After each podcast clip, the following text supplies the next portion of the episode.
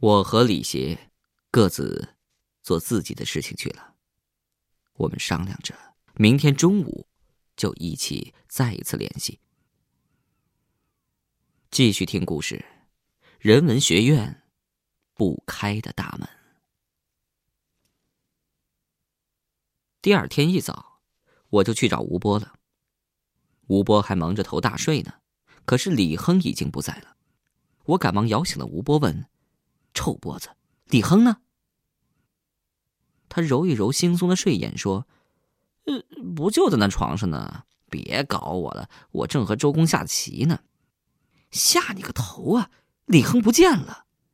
我狠敲了他脑袋一下。哎呀，好疼啊！鸟贼，你干什么？吴波坐了起来，揉着自己的头。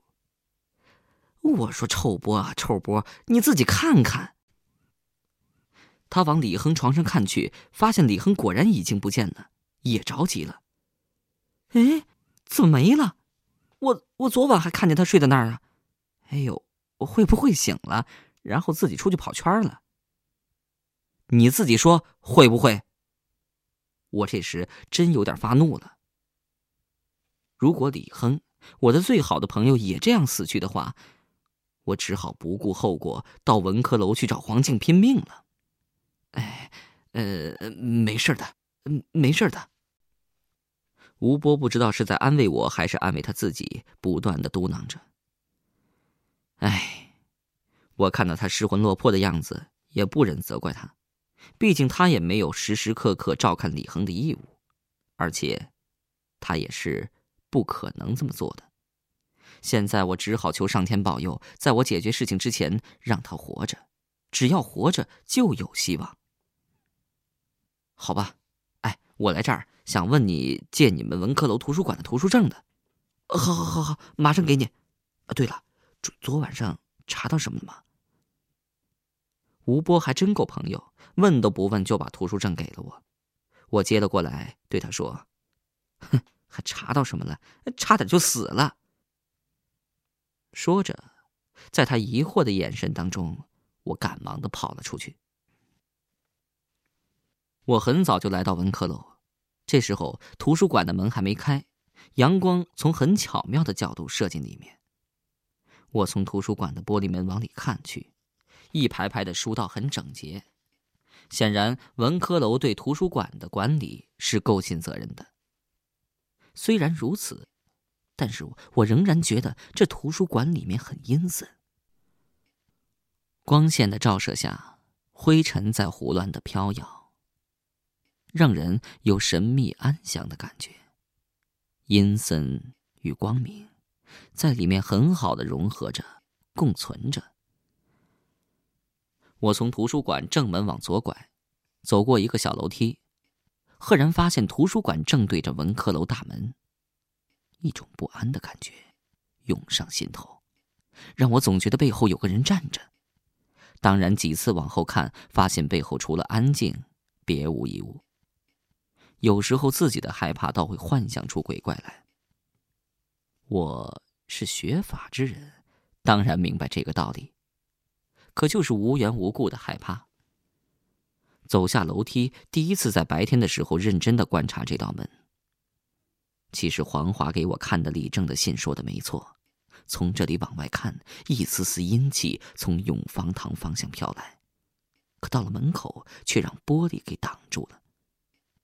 其实不开大门确实是可以让文科楼内的阴气减少，但是换个角度来说，也会让阴气在门口处集中啊。我突然想到了一个问题，于是跑到大门跟前蹲下仔细观察，果然让我在大门正中心发现七个极细小的小孔，呈七星分布。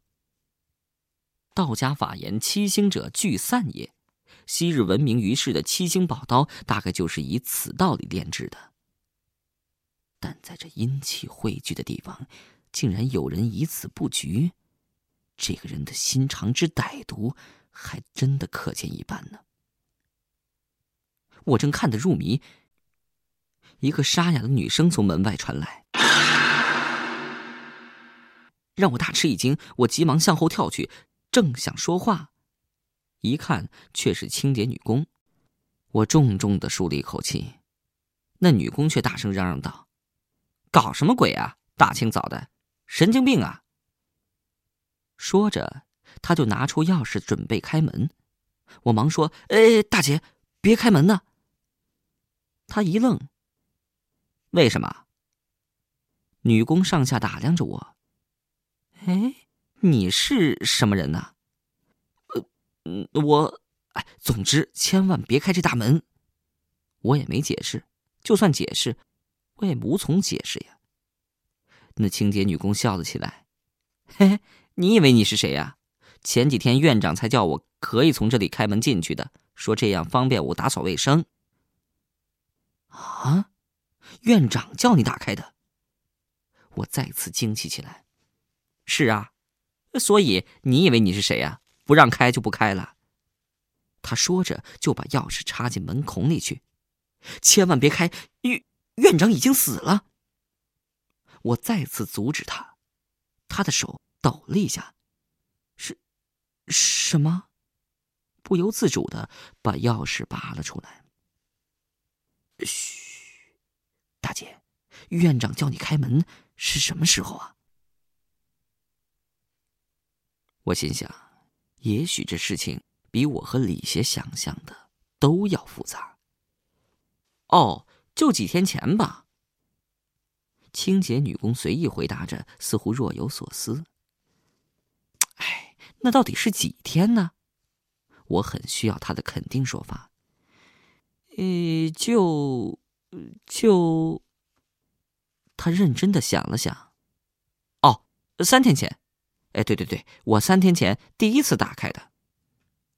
那院长还有没有和你说过什么？哦，呃，他跟我说，如果他不在这儿了，就不能再开这门了。哦，原来如此，我想我已经明白了。那清洁女工在我劝说下，终于走开了。我立刻跑上二楼，这时图书馆已经开了，图书管理员正在勤快的工作着。仿佛在知识的世界里，一切灾难都会消失无踪。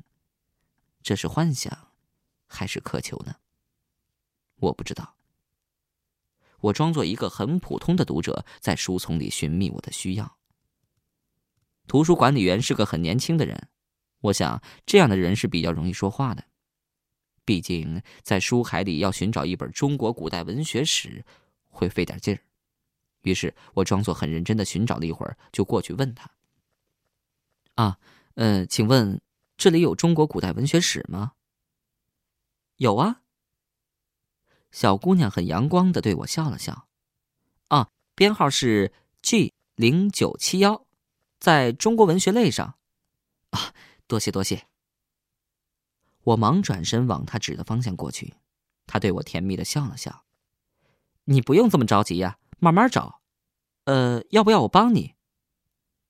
哦，我停下脚步，认真的看了看他。发现这小管理员原来很美，只是我的恐惧把我的赏美之心给泯灭掉了。啊，你，你长得好漂亮啊！是吗？谢谢你。他对着我像天使一般，让我放开了心里的急躁。你，你叫什么名字？我知道这不是认识女孩子的时候，可就是忍不住。啊，我叫小桃，你呢？啊，我叫林伟。好吧，你忙吧，我要认真的找找书呢。小桃答应了一声，走了，我就往中国文学类收藏家走去。我一直找到了最末的地方，终于发现，在倒数第二排上，整整齐齐的摆着十来本。于是我一本一本的拿下来。飞快的翻阅着，希望能从里面找出陈鹏海所说的李正的日记。十来分钟下，我已经把它们全翻过一次，但却依然无所获。我暗想，也许为了避开女鬼，那张纸会是很小。于是再一次很仔细的查找，一页一页的翻着看，却依然是一无所获。这时，不知道什么时候，小桃来到我身边，看出我找书的目的不一般。你在找什么呢？呃啊，没事，随便找找找看。我笑了一下，不过我想我当时的笑肯定是非常勉强的。哦，他走近了一步，你说谎了吧？呃，这……我心想该怎么告诉他？该不会对他说这儿有鬼，我是来找鬼的吧？你不用吞吞吐吐了，你要找的东西，也许在我手上。小桃诡异的一笑。我眼色一变。你真的知道？你到底是什么人？这时，我有点恐惧了，因为我实在已经对所谓的血咒越来越害怕了。哎，也许，也许你就是我爷爷的化身吧。你今年多少岁了？小桃没有回答我的问题，反而低下头。问了我这个问题，你你你爷爷，我我多少岁？这有什么关系啊？我依然怀疑的看着他。我爷爷就是贾道，不过已经死了二十一年了。贾道。小桃向我走近了一步，接着说：“你知道，这里以前……”是什么地方吗？这个我从一群老头那儿听过，于是我说：“知道啊，是个姓贾的富商。”哦，你爷爷就是那个富商。这次我不得不称奇了，世间往往就这么出人意料。没错，所以我知道关于胡小蝶的事，我也听说这几天这儿发生了许多事。正想着要不要做些什么，想不到竟然会遇到你。你一定就是我爷爷派来的，因为你与他年轻时的画像很像。对了，你今年多少岁啊？我不好意思的笑了起来，说：“ 真巧，我刚好二十一。”我伸手过去和他握了一下，在我们指尖接触的时候，一种很安详的感觉涌到我的灵台上。而我身上却像决了堤的长江，热烈的气息不断从手指尖传到他身上。我们同时一震，脱口而出：“连心咒，达摩咒。”我没有放开手，只静静的看着他。他的连心气在我身体内遇到我的达摩气，竟然像有生命一般，自动缠绕在一起。我向后退了一步，有点惊奇的望着他。虽然说他身上怀着假道的秘密，而这又和阴气极盛的文科楼拉上关系，那他学法不是没可能，只是他居然能学到连心咒，那也就是说，他居然和我一样，出于茅山。哎，可是我记得当初那个教我法术的道士说，茅山没有女弟子啊。这么说，他从哪儿学到的呢？小桃看见我的眼神狐疑不定，浅浅一笑。你先别问我的连心咒来自何处，你只需知道，我是你的朋友，而不是敌人就好。我点了点头，表示答应。我知道一个人不愿说的时候，必定有他的原因，分别是好意还是恶意的。这个小桃让我感觉很亲切，所以我完全相信他。他见我点了点头，就招招手，叫我跟着他走。他往门口处看了看，知道这么早应该没有人来这里，于是带着我走到西南墙角。他用力把书架往外推了推，露出了十厘米左右的空隙。他蹲了下去，左手在对着墙的木板处摸索，大概摸了两分钟。他说了一句：“成了。”居然在木板离地三尺处拉出一根约十厘米长的小木条。他取出木条，站立起来，用手指甲在顶端开了一个口，再掰开两片，露出了藏在木条里的一张十六开的纸。他把纸拿了出来，对着我说：“林伟，这是我在半年前发现的。当时他还被夹在中国古代文学史里，可是，一来我怕他会被人随意发现而引起大家的不安；二来我发现这里面阴气极重，一般人也许会被他影响的，所以就用这种方法将它藏起来了。”哦，原来是这样啊，怪不得我找不到了。那这样一来，陈鹏海的死是否也和这个有关呢？当然，猜测只是一种可能。小桃见我想入了迷，就对我说：“丁伟，你看吧，看完过来找我说话。”哦，呃，这是……没等我说完，他扬扬手，径直走开了。我把纸翻开，一看，果然是陈鹏海那里没有的。关于李正发现的真相。十月十四号凌晨两点，忍耐不住的我终于决定夜闯文科楼。后来，我竟然看到了院长李海涛肢解着张雪。当我正想当面质问院长时，那神秘的女鬼终于出现了。她。他居然是我深爱着的黄静。那善良呢？善良哪里去了？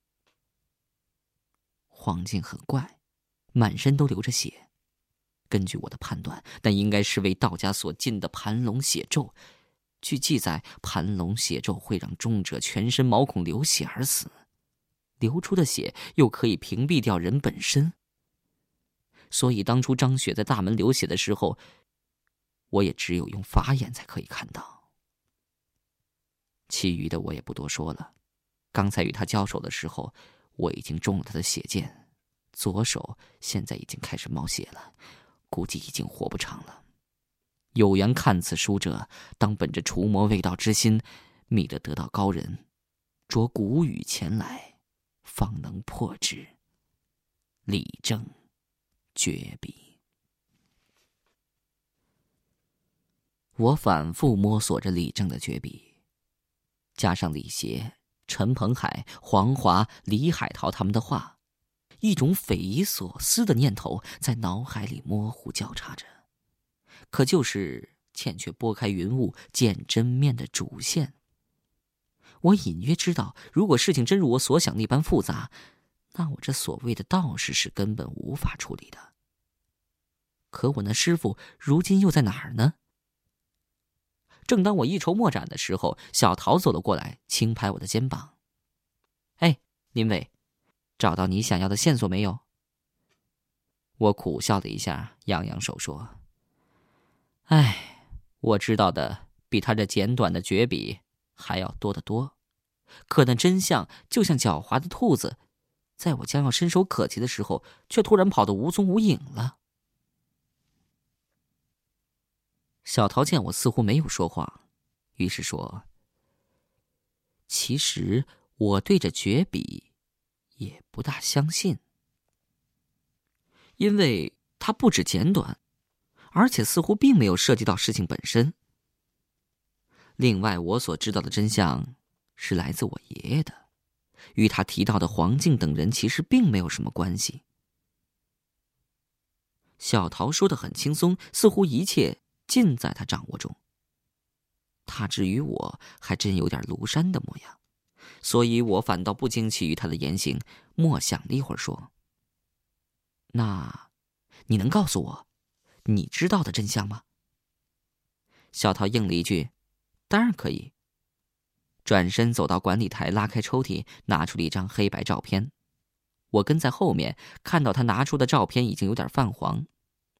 他把照片递给了我，我伸手接过，不禁哑然失色。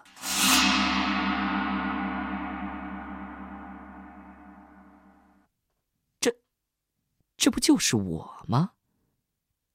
小桃呵呵的轻笑两声，说：“你别臭美了，我干嘛要收着你的照片呢？这是我爷爷年轻时的照片，因为和你真的很像，所以我才说你是我爷爷派来的呀。”哦，原来如此。我看着照片上那个我天天都能看到的模样，有点迷茫于人生了。人生真是讽刺，千回反转，也许最终到达的终点不过是自己的起点而已。小桃见我看得入迷，轻咳了一声：“喂，你这人怎么傻傻的？”“呃，这个我没事儿。”也许真是最近发生的太多事情，让我反应迟钝了很多。好了，我要说我爷爷了，你给我认真听着，别发呆了。小桃撅起小嘴，样子看起来很认真，却把那可爱的神色完全的表露出来。我内心一震，赶忙应了一声：“呃，小生洗耳恭听。”他扑哧一声逗乐了，刚想说些什么。看着我，目不转睛的看着他，脸上泛起了一片红晕。然而念头一转，反而迎上我的目光，说：“我爷爷贾道，并不是我的亲生爷爷。我的爸爸是他收养的孤儿。”小桃看了看我，似乎在问我明白了没有，或者就像讲故事的人一般，需要有点反应。我赶忙点了点头。他继续往下说。好吧，现在就说我爷爷的故事。这些我也是从爸爸那儿听到的。爷爷是广州人，做着丝绸布料的生意，所以整天的跑。有一年春天，他遇见了一个让他毕生难忘的人，而这个人也就是改变了爷爷命运的人——胡小蝶。小桃投来嘉许的目光。继续说，你还挺聪明，对，是胡小蝶。爷爷开始也是因为路途苦闷，才跟他开始那段孽缘的。怎知道相处之下，爷爷越难自拔了。到了后来，发现单是一月见两面，已经不能慰藉相思之苦了。于是爷爷就秘密的造了一座别墅，而这个别墅，就是文科楼的前身。听到这儿，我突然想到一个问题，赶忙问他：“那胡小蝶是哪人？福建人呢？你问这干嘛？”然，只有福建话是夹杂着客家和潮州话的。按我的推断，也许就差真相一步了。呃啊，没什么，你继续说。真相未明之前，我是不能把自己的推断告诉任何人的。哦，小桃点了点头，继续说：“那时虽然是男权社会，但对于我爷爷家却是不大难全的，因为爷爷的事业是建立在他岳丈的经济支持上的，所以爷爷也就陷入了进退两难的局面。一方面，他很希望能给胡小蝶一个名分。”可是，一方面，他却又惧怕正室单芳芳，而只能偷偷摸摸的跟胡小蝶幽会。什么？你说你爷爷那个正室姓单？对呀，有问题吗？我苦笑了一声说：“哼，这下问题还真的就多了起来了。”